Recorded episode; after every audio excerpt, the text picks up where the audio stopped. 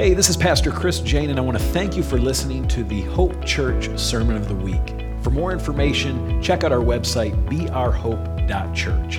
I hope this message is a blessing to you. Enjoy.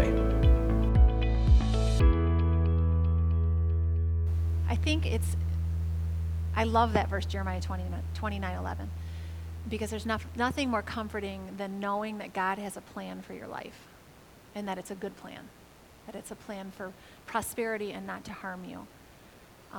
But how many of you can attest to being in a place where sometimes it's really hard to see a plan? Has anybody ever been in a place like that? Okay.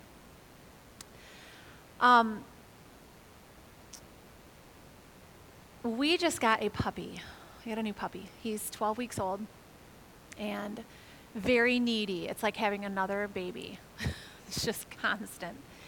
And so I don't know how many of you know about dogs and packs, but dogs need an alpha male. They need a leader. Some dogs more than others, but our puppy needs an alpha male, or an alpha, I should just say. And so because I went to pick him up and because I spent the most time with him, I'm his alpha. So I was talking to my husband the other day and telling him about pack mentality with dogs and how I'm Henry's alpha. And my husband looked at him, he's like, I want to be the alpha. And I'm like, honey, it has nothing to do with you being the man and me being the woman. I said, you do not want what comes with being the alpha. You don't have to get up every 3 hours in the middle of the night and take the dog out. You don't have to clean up the remains on the floor. You don't have to take him for walks. You don't have to do all these things. Being the alpha requires something of you, and you probably aren't willing to pay the price. So I was thinking about that, and last week Chris talked about upgrades. He talked about promotion. And when he was saying that, I kept hearing, there's a price, there's a price, there's a price. And so this week I kind of explored what the Lord was showing me with that. And I think so often we look at getting a promotion or getting an upgrade as a great thing, right? I mean, you get a faster phone. It has more features, more gadgets. If you get a promotion at work, you get paid more, right? People see you as maybe a boss or a leader. Usually those words come with some sort of positive connotation. Do you agree? Okay. Maybe even it looks a little glamorous, okay? We look at Hollywood and all the famous YouTubers, and it looks like they're getting a pretty good promotion. I mean, if I'm getting paid $1 million to open up Disney toys and play with them, that's a pretty good promotion, okay? That really is happening. We think of prestige, we think of all the benefits to ourselves when we think of promotions and upgrades. But it can mean very different things. If you're a soldier, a promotion means what? More responsibility, possibly even more danger and self-endangerment. I mean, putting yourself before others, you know, that's a requirement if you're a police officer or if you're a soldier. Even the president. You look at taking that position, I would not want to be ridiculed and torn apart by friends, family, people who disagree with you. Okay, these are all upgrades, all promotions that seem glamorous, but they all have a cost. They all have something that it's going to require of us. So I was thinking about this, and a couple people came to mind in the Bible, but one in particular, and his name is Joseph. And I'm sure that many of you know his story. It's not the Mary and Joseph, it's the Joseph and the Amazing Technicolor Dreamcoat. And so Joseph was born to Jacob, and he was the favorite son.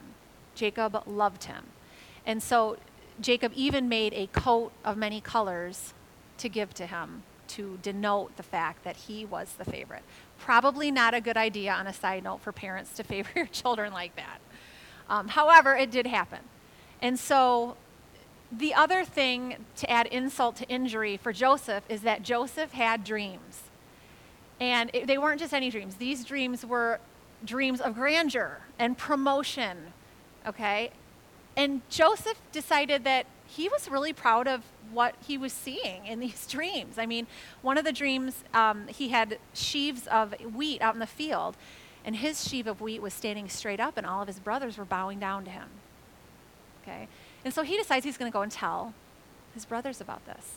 He had another dream about the stars and celestial beings bowing to him. And even in the sheaves of wheat, his parents bowed to him. So it actually says that his father rebuked him in that as well. Okay, so from the very beginning, Joseph has a promotion in mind, not because he thinks he should have the promotion, but because the Lord is saying, I'm giving you an upgrade. I have an upgrade for you. I have a promotion for you. Okay, so he's excited about this. He wants to share it. So what happens next?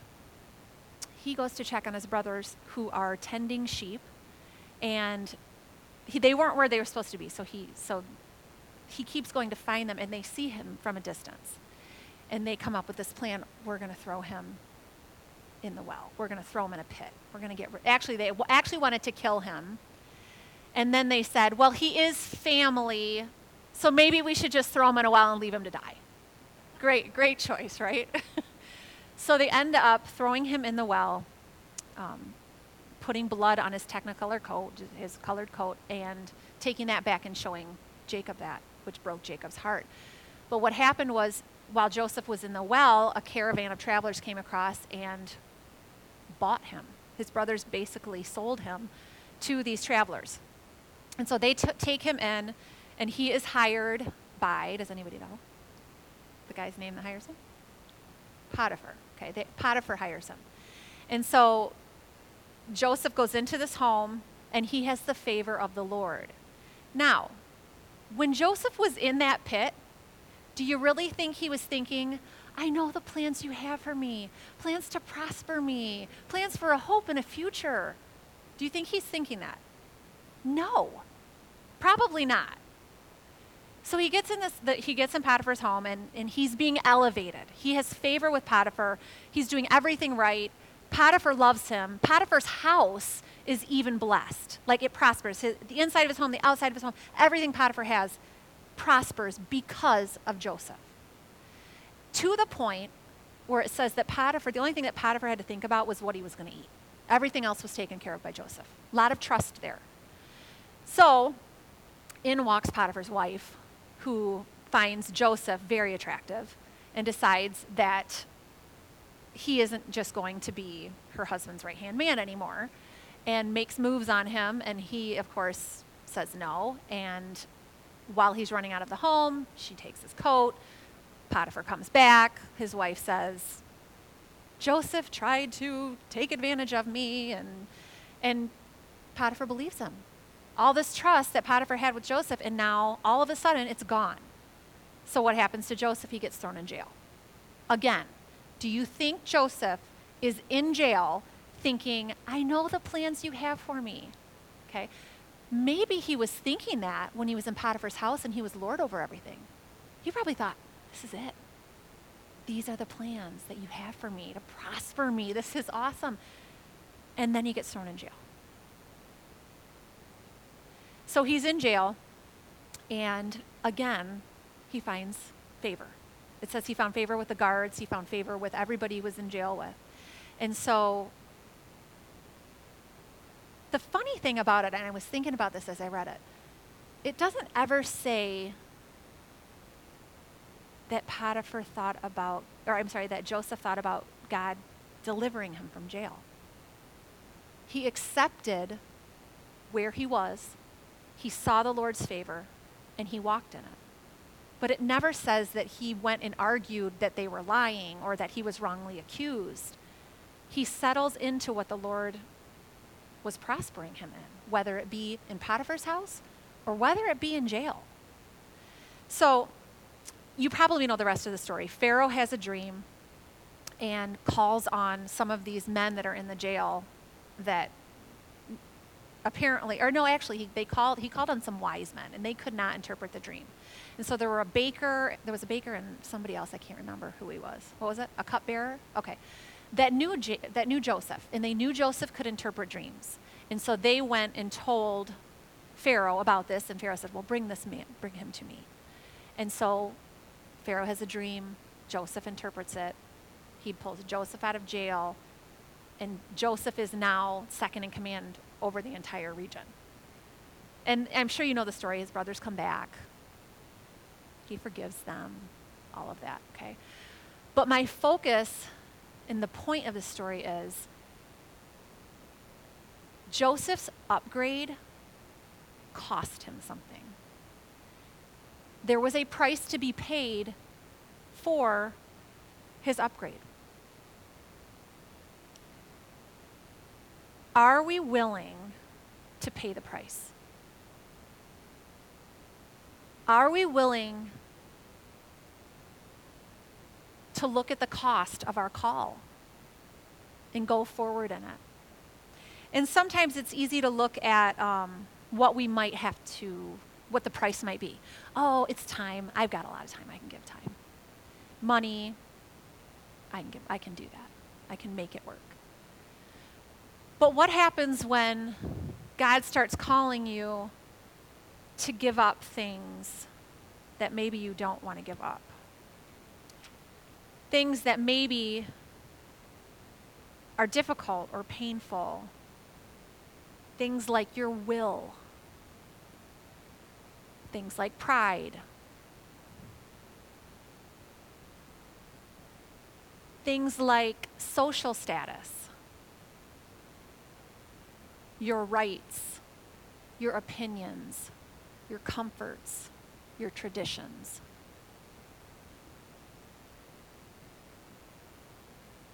We read about many faith-filled people in the Bible. Hebrews 11 is all about the hall of faith, they call it. It's all about the faithful, Abraham, Sarah, Moses. They're all in there. The interesting thing is they all paid a price, but many of them never saw, gosh, this railing on here is really high. They all paid a price, but many and most of them never saw the fruit of their calling. It was for the generations to come. Are we willing to count the cost, pay the price for something we might never see? Those are words and those are thoughts that I have to go and wrestle with, because honestly, that's difficult for me. I'll pay the price, I'll do these things, but it'd be nice if I got a little perk here and there. It'd be nice if I got paid a lot of money for it. It'd be nice if everybody knew my name. It'd be nice if we were the biggest church in Big Rapids. It'd be nice if, but are we willing to take the if away? And it's okay if you say, I don't know. Because that's where God wants to meet you. God wants to meet you in that place of, I'm just being honest, God, I don't know if I could do that. Because that gives him something to work with.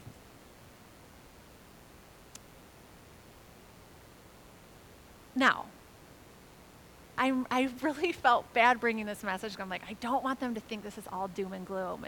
This is not all like, oh my gosh, I don't want the upgrade. Do not give me the upgrade. I don't want the promotion.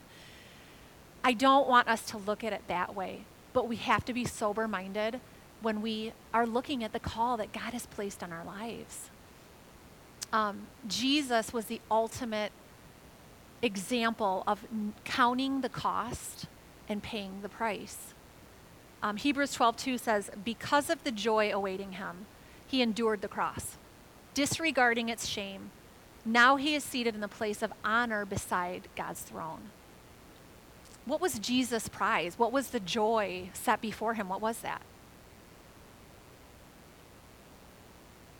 Who said that? Yes. Everybody else say, me. Okay.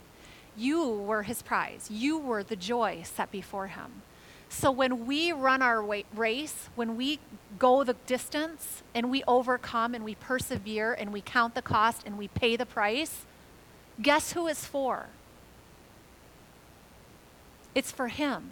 And then ultimately, who is it for? How does it reflect? What does it look like? What does it look like on earth, though? What's our prize on earth? Isn't it the same as Christ's? Isn't it people? I love Pastor Chris's heart because Pastor Chris's heart is for people. About a year ago, the Lord really convicted me on this because my heart was not people. And I still struggle with it because sometimes I'm an introvert and sometimes I just don't want to be around people. I just rather be by myself in my house doing my thing. But God says, how can you love me if you don't love people? This is why Jesus came. This was the passion of the Christ, was people. And so he really changed my heart on that everything that I do, every call that I have on my life leads to people.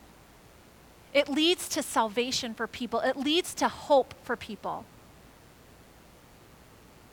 So within this church and within our call as a church body, it has to be about people. And if you're here today like I was about a year ago, saying, I just don't like people that much. Okay, I'm being real. That's what God can work with. He can fix that. He can take care of that. But you have to be willing. You have to be willing to pay that price. Now, I was reading here in Hebrews 11 because I was just really fascinated with the men and women of faith in the Bible in Hebrews 11. If you have a chance, read it today when you go home. But it says, Hebrews 11, 33 through 38, it says, and this is the New Living Translation, by faith, these people, talking about Abraham, Moses, Sarah, the people of faith, overthrew kingdoms, ruled with justice, and received what God had promised them. They shut the mouth of lions, quenched the flames of fire, and escaped death by the edge of the sword. Their weakness was turned to strength. They became strong in battle and put whole armies to flight. Women received their loved ones back again from the dead. It sounds pretty great, doesn't it? But then it goes on to say, but others were tortured. Refusing to turn from God in order to be set free, they placed their hope in a better life after the resurrection. Some were jeered at, and their backs were cut open with whips. Others were chained in prison. Some died by stoning. Some were sawed in half, and others were killed with the sword. Some went about wearing skins of sheep and goats, destitute and oppressed and mistreated. They were too good for this world, just like Michelle and Jeremy said the other week. They were too good for this world, wandering over deserts and mountains, hiding in caves and holes in the ground. Are we willing to pay the price regardless of the outcome? Are we willing to pay the price and count the cost, whether we're someone who overthrows kingdoms and rules by justice, or we're that person who's clothed in animal skins hiding in caves? It's a heavy question.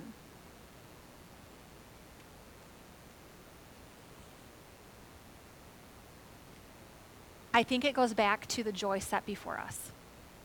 If the joy set before us is great enough, then it's worth it. So today, before I close, want to spend some time in prayer, and I want to pray for us as a body that God would, first of all, thank God that he works with what we have, what we can offer him, okay? But also just ask him to come in and make our heart for people, make our heart for his kingdom, make our passion, his passion, our passion. Because when that aligns, we will change the world. So Lord, we just come to you today. We thank you for your word. We thank you for the men and women, the faithful men and women who went before us. We thank you for the price that they paid. We thank you that they counted the cost. But because of their deep relationship with you, their deep confidence in you, their deep reliance on you, they ran the race. We just pray that in our lives today, Lord. We thank you that we can come to you just as we are, broken and honest and vulnerable. And we thank you that you take it and you make us strong in our weakness, just like Chris read today. That's where he gets the glory. That's where you get the glory, Lord, is in our weakness. So we come today offering maybe our hearts that say, I don't know if I really like people that much. Or we come saying, I want to give you this, Lord, but I kind of want something back. We give it to you in excitement, in hope, in expectation, knowing, Lord, that your word says that in our weakness, your strength is made complete.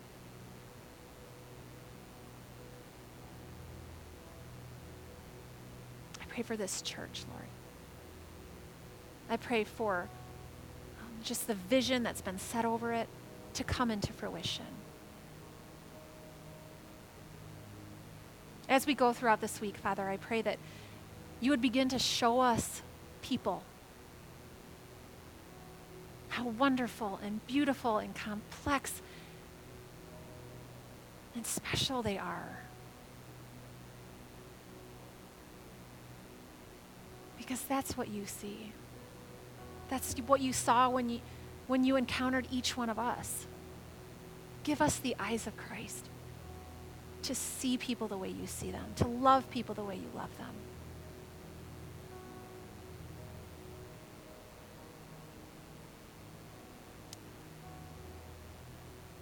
We just pray these things in power, in confidence, and in faith.